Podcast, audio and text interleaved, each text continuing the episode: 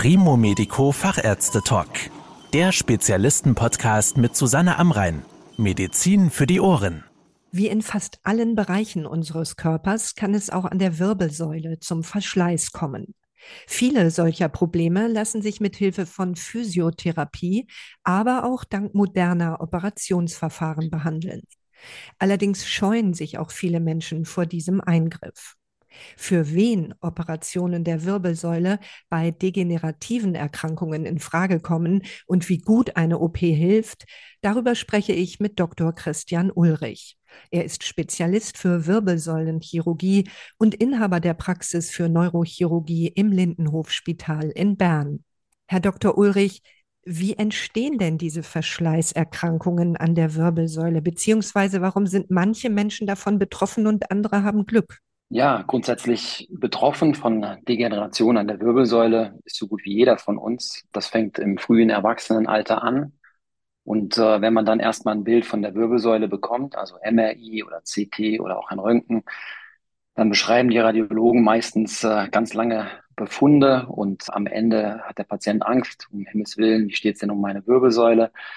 Das hat einmal Gründe, dass die Wirbelsäule natürlich ein sehr beanspruchtes Organ ist in dem Sinne, also stetig Belastungen ausgesetzt. Aber es muss auch gesagt werden, dass individuell da sicherlich erhöhte Risiken bestehen. Also jemand, der körperlich schwer arbeitet, aber auch das Gegenteil, jemand, der körperlich nicht so schwer arbeitet und die ganze Zeit nur sitzt, neigt für eine verfrühte Degeneration. Aber auch die Genetik spielt eine ganz wichtige Rolle. Und die die kann man nicht beeinflussen. Welche Faktoren da jetzt genau mit reinspielen, ist auch noch nicht so richtig bekannt. Aber familiär gehäuft kommen da schon mal Bandscheibenvorfälle oder andere Degenerationen vor. Ich hatte eingangs ja schon die Stichworte Physiotherapie beziehungsweise OP der Wirbelsäule genannt. Es ist ja immer wieder Thema, dass manche Wirbelsäulen-OPs hätten vermieden werden können. Wie ist da Ihre Erfahrung? Trifft das zu? Oder ist das mhm. tatsächlich eigentlich eine sehr gute Maßnahme, um solche Beschwerden zu heilen? Also als Operateur bin ich natürlich ein Gläubiger der Operation. Aber es ist tatsächlich so, an der Wirbelsäule Schmerzen zu haben, mit vielleicht auch Ausstrahlung ins Bein, das ist auf jeden Fall einer der heftigsten Schmerzen, die man so haben kann. Und da kriege ich natürlich auch oft die akuten Anfragen von ganz schlimme Schmerzen, sofort sehen. Und es geht ein Kreislauf, der vielleicht ein bisschen zu vehement ist für das, was der Patient hat. In erster Linie, die Schmerzen sind aus medizinischer Sicht nicht das, was eine dringliche Operationsnotwendigkeit auslöst. Also erstmal Ruhe bewahren, was die Schmerzen angeht, soweit sich das sagen lässt. Das sind halt heftige Schmerzen. Aber die muss man erstmal versuchen mit bisschen Geduld und diese Geduld bringt man halt schwer auf, in den Griff zu bekommen mit Medikamenten, Physiotherapie, Spritzen und so weiter.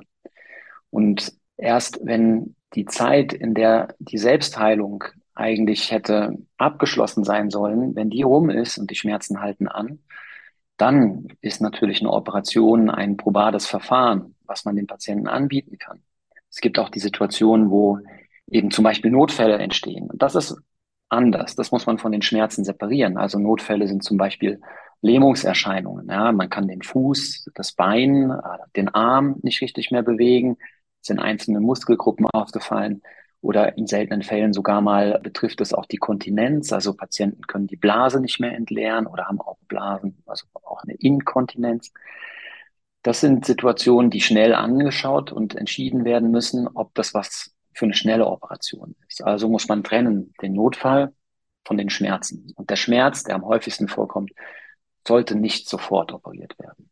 Was sind denn degenerative Erkrankungen, die Ihrer Meinung nach dann tatsächlich operiert werden sollten?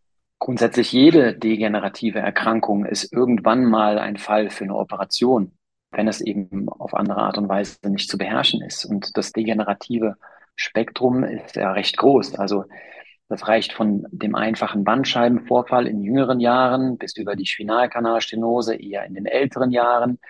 Dann kann man da sicherlich auch noch die Deformitäten mit reinnehmen, wenn die Bandscheiben und die Gelenke so kaputt gehen, dass die Wirbelsäule die Balance verliert. Und das werden dann schon wieder komplexere Sachen. Im Grunde genommen, je nachdem, welche Degeneration der Patient zeigt, wie sein individueller Zustand ist und was für Therapien schon gemacht worden sind, kann man aber grundsätzlich sagen, also alle Arten der Degeneration könnten operiert werden. Nun wird ja jeder, glaube ich, nicht gerne operiert. Mhm. Können denn viele dieser degenerativen Erkrankungen heutzutage minimalinvasiv operiert werden? Ja, sie können und sie sollten auch. Ich muss ein bisschen unterscheiden. Das Wort minimalinvasiv ist in Anführungszeichen zu setzen, weil ich finde, als äh, Wirbelsäulenchirurg, der diese Operation macht, sehe ich immer wieder, dass Patienten kommen und sagen, ja, minimalinvasiv, dann geht's mir ja viel besser. Das ist nicht zu unterschätzen. Minimalinvasiv ist so ein bisschen ein Marketingbegriff, bei dem man schon nochmal hinterfragen sollte. Mein bevorzugter Begriff ist eigentlich gewebeschonend zu operieren. Also gewebeschonend bedeutet, die Zugänge sind viel kleiner, als sie früher mal waren. Also der Standard ist ja mittlerweile Operationsmikroskop. Dennoch wird offen operiert, also mit kleinen Schnitten, die drei, vier Zentimeter groß sind. Aber es geht auch noch kleiner, indem man zum Beispiel über kleine Röhren, also sogenannte Tubes, operiert. Das sind nur noch wie Strohhalme, dickere Strohhalme, die man eben durch die Muskeln schiebt, um an die betroffene Stelle zu kommen, Nerven zu befreien. Man kann auch minimal invasiv in Anführungszeichen stabilisieren, also gewebeschonend. Das hat einfach den Vorteil, der Patient erholt sich schneller, der Blutverlust ist kleiner und vor allen Dingen, es ist prophylaktisch gegen ähm, zum Beispiel Anschlusssegmentdegenerationen, die sonst bei einer offenen und invasiveren Art dann doch häufiger auftreten können. Sie haben es eben schon erwähnt, im Bereich der Wirbelsäule liegen ja manchmal auch mehrere Verschleißerkrankungen vor oder es sind eben verschiedene Bereiche oder Wirbel betroffen. Können Sie diese denn eigentlich normalerweise im Rahmen einer OP behandeln oder wird das grundsätzlich in mehreren Eingriffen nacheinander gemacht? Also man kann es in einer Operation beheben. Das ist auch Sinn und Zweck, dass man dem Patienten möglichst alles, das was ihn belastet, eben in einer Operation, also in einer Narkose nehmen kann. Aber das ist wichtig. Man sollte nur das operieren, was wirklich symptomatisch ist, um sich auf was zu fokussieren. Also der häufige Fall, ein Patient hat eine Nervenwurzelkompression, hat starke Schmerzen. Im Bild zeigen sich aber mehrere Segmente in der Wirbelsäule, die problematisch aussehen. Dann muss man sich als Operateur schon festlegen auf dieses Segment, was die Schmerzen verursacht. Und das ist, finde ich, eine der höchsten Künste in der Wirbelsäulenchirurgie, sich darauf zu fokussieren. Und nicht nur das Operative ist die Kunst, sondern eben genau diese Vorbereitung für die Operation. Und dann behebt man eben all die Probleme, die klinisch symptomatisch sind. Was man nicht machen sollte, ist, dass ein Patient, der nur ein Problem hat, gleich prophylaktisch noch andere Probleme lösen will. Das erhöht das Risiko der Operation und schafft dem Patienten kein Benefit. Und es vermeidet vor allen Dingen auch nicht die Angst vieler Patienten. Ja, wenn man einmal eine große Operation macht, dann hat man ein für alle Mal Ruhe. Das ist nicht der Fall, sondern so klein wie möglich mit einem geringen Risiko und nur das Symptomatische. Bleiben wir einmal beim Risiko. Wirbelsäulenoperationen waren zumindest ziemlich gefürchtet. Die große Angst ist natürlich immer eine Querschnittslähmung. Wo liegen wir denn heute mit dem Risiko von Komplikationen bei diesen Eingriffen? Das Risiko der Operation hängt immer vom Ausmaß der Operation ab. Diese Querschnittslähmungsangst, mit der bin ich tatsächlich täglich konfrontiert. Wenn man einen Patienten sieht, der häufig kommt wegen seinem Wirbelsäulenproblem, versucht alles, kann sich nicht entscheiden und man spürt dann irgendwann mal so die Angst des Patienten heraus und fragt nach. Dann ist es genau das, was er sagt. Ja, ich kann doch im Rollstuhl landen. Die Wahrscheinlichkeit ist sehr gering. Ja, es ist so, dass ich dem Patienten immer sage, es ist eine gewisse Verhältnismäßigkeit, die man da eingehen muss. Man muss Respekt haben vor einer Wirbelsäulenoperation, weil kann immer irgendeine Komplikation passieren ob das jetzt Infekte, Wundheilungsstörungen sind oder Anschlusssegmentdegenerationen. Unterm Strich sind diese Komplikationen aber behandelbar und wieder behebbar, wenn sie auftreten. Es ist wirklich eine Rarität heutzutage, dass ein Patient querschnittsgelähmt ist, sage ich mal, im Rahmen der Standardoperationen. Heikle Operationen wirklich im Rückenmark oder ganz nah am Rückenmark, das ist sicherlich eine andere Kategorie, wo man den Patienten auch explizit mal drüber aufklären muss. Aber auch diese Operationen sind mit moderner Technik, zum Beispiel eben dem intraoperativen Neuromonitoring, wo man dann Ströme der Nerven ähm, ableitet, während der Patient tief schläft in der Narkose. Dann kann man die Funktion überprüfen. Auch diese doch ziemlich heroischen Eingriffe kann man heutzutage mit einem überschaubaren Risiko machen. Wie sieht es denn mit den Schmerzen nach so einem Eingriff aus? Sie haben ja vorhin gesagt, Sie operieren möglichst gewebeschonend. Wirkt sich das auch auf das Schmerzempfinden nach der OP aus? Ja, das ist grundsätzlich im Durchschnitt der entsprechenden Patienten ist das sicherlich so, dass der Patient mit einer kleineren Operation weniger Schmerzen hat als mit einer größeren. Aber dennoch ist es sehr individuell. Das heißt, manchmal wundere ich mich selber auch, wenn man alles gleich macht, die gleiche Narkose macht, im Grunde genommen den gleichen Zugang macht und die Operationen gut vergleichbar sind, der eine Patient ist einfach nach der Operation schmerzgeplagter als ein anderer. Das hängt natürlich auch am individuellen Schmerzempfinden und sicherlich auch verschiedenen Faktoren. Aber im Großen und Ganzen ist es schon so, dass die Schmerzen nach der Operation heutzutage auch gut abgefangen werden können. Ja, bei größeren Operationen haben die Patienten anhaltend Schmerzkatheter, wo sie regelmäßig selber den Knopf drücken und die Medikamente dosieren können bis so eine gewisse Maximaldosierung erreicht ist und so weiter. Da kann man nach Operationen das relativ gut abfedern. Und wichtig sind da wenige Tage nach der Operation. Am Anfang ist erstmal alles gut nach der Narkose. Dann sind die Schmerzen eher tendenziell wieder ein bisschen mehr, wenn die Narkosewirkung nachlässt. Aber dann reicht auch meistens aus, wenn man mit den Standardmedikamenten behandelt und den Patienten noch zwei Wochen gut abdeckt. Und dann sind die Schmerzen gut erträglich. Wie lange dauert es denn, bis die Patientinnen und Patienten wieder auf die Beine kommen und letztendlich auch wieder richtig fit sind? Also diese Patienten, die ab und zu mal kommen und wurden in den 90er Jahren oder früher und so operiert, die haben noch äh, Erfahrung gemacht, dass sie nach so einer Operation mehrere Wochen still im Bett liegen mussten.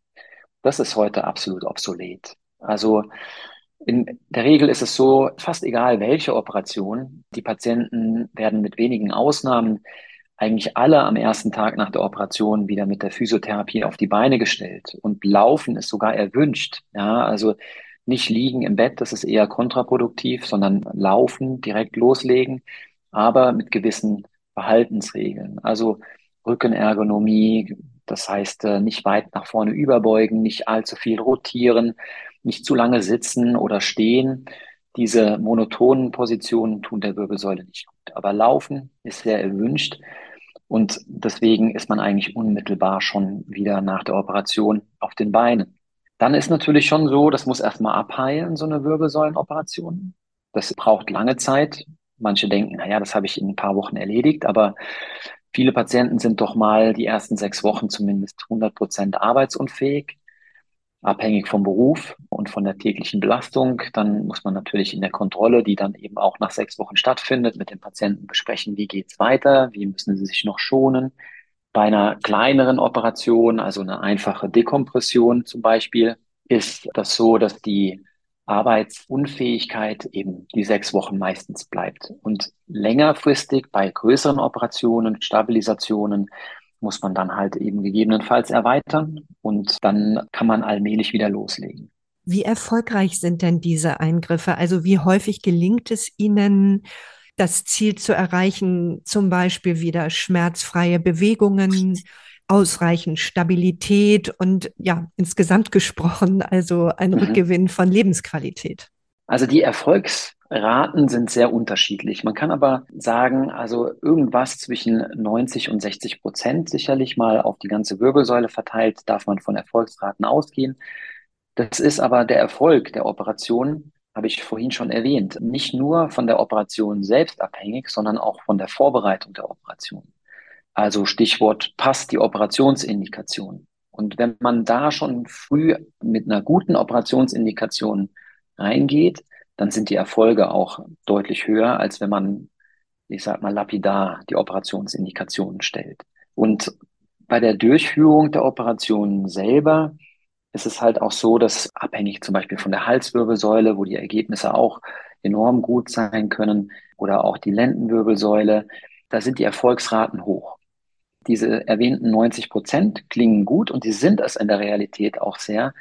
Man muss wissen, diese Degeneration, die kann man mit einer Operation ja nicht wegwischen, ja, sondern man verbessert einen Schmerzzustand und man macht den Patienten nicht mehr, wie er zu seinen Jugendzeiten war und äh, wirklich mal irgendwie im, äh, schmerzfrei in der Blüte seines Lebens stand, sondern man nimmt relevant Schmerzen. Und wenn man dann aber auch die Erwartung hat, man wird nach so einer Operation komplett beschwerdefrei, das ist zu viel erwartet. Da muss ich auch dann immer wieder den Patienten zurückholen und so ein bisschen die Realität nennen, aber im Großen und Ganzen sind die Erfolge gut. Sollten sich denn Patientinnen und Patienten, denen vielleicht an einer Stelle geraten wird, ja, lassen Sie das mal operieren, würden Sie sagen, die sollten sich in jedem Fall eine Zweitmeinung einholen? Also ich bin ein Fan der Zweitmeinung. Es hat mehrere Gründe. Es ist nicht nur für den Patienten, sondern auch für den behandelnden Arzt wichtig, ja, ob ein anderer Kollege das auch so sieht, wie man selber das sieht. Dann muss man sagen, ja, wenn beide Meinungen übereinstimmen, dann ist das schon mal gut. Also da muss man auch unterscheiden. Bei der Zweitmeinung bekommt man ja gesagt, ja, die Operation ist gerechtfertigt oder eben nicht. Und dann bekommt man aber auch noch gesagt, welche Art der Operation durchgeführt werden sollte. Und da unterscheiden sich die Meinungen von Operateur zu Operateur wieder enorm. Da muss man als Patient auch darauf gefasst sein, dass man da vielleicht einen ganz anderen Plan genannt bekommt, als man das beim ersten bekommen hatte. Aber da muss man auch ein bisschen Vertrauen in den Operateur haben. Welche Erfahrung hat er mit den entsprechenden Zugängen? Was kann er? Wie ist er ausgebildet? Ist er Orthopäde? Ist er Neurochirurg? Ist er Unfallchirurg? Das sind alles so ein bisschen auch noch andere Schulen. Aber die Zweitmeinung, denke ich, ist mindestens bei mittelgroßen oder größeren Operationen sehr sinnvoll. Bei kleineren Operationen wie Bandscheibenvorfälle oder auch Spinalkanalstenosen, denke ich, ist es Sache vom Patienten, ob er sich die Zeit noch investieren will oder direkt operieren lassen möchte. Vielen Dank für die Erklärungen, Herr Dr. Ulrich. Sehr gerne, vielen Dank. Das war der Primo Medico Fachärzte Talk mit Susanne Amrein. Danke, dass Sie zugehört haben. Mehr Informationen rund um das Thema Gesundheit und medizinische Spezialisten finden Sie auf primomedico.com. Bis zum nächsten Mal, wenn es wieder heißt Medizin für die Ohren.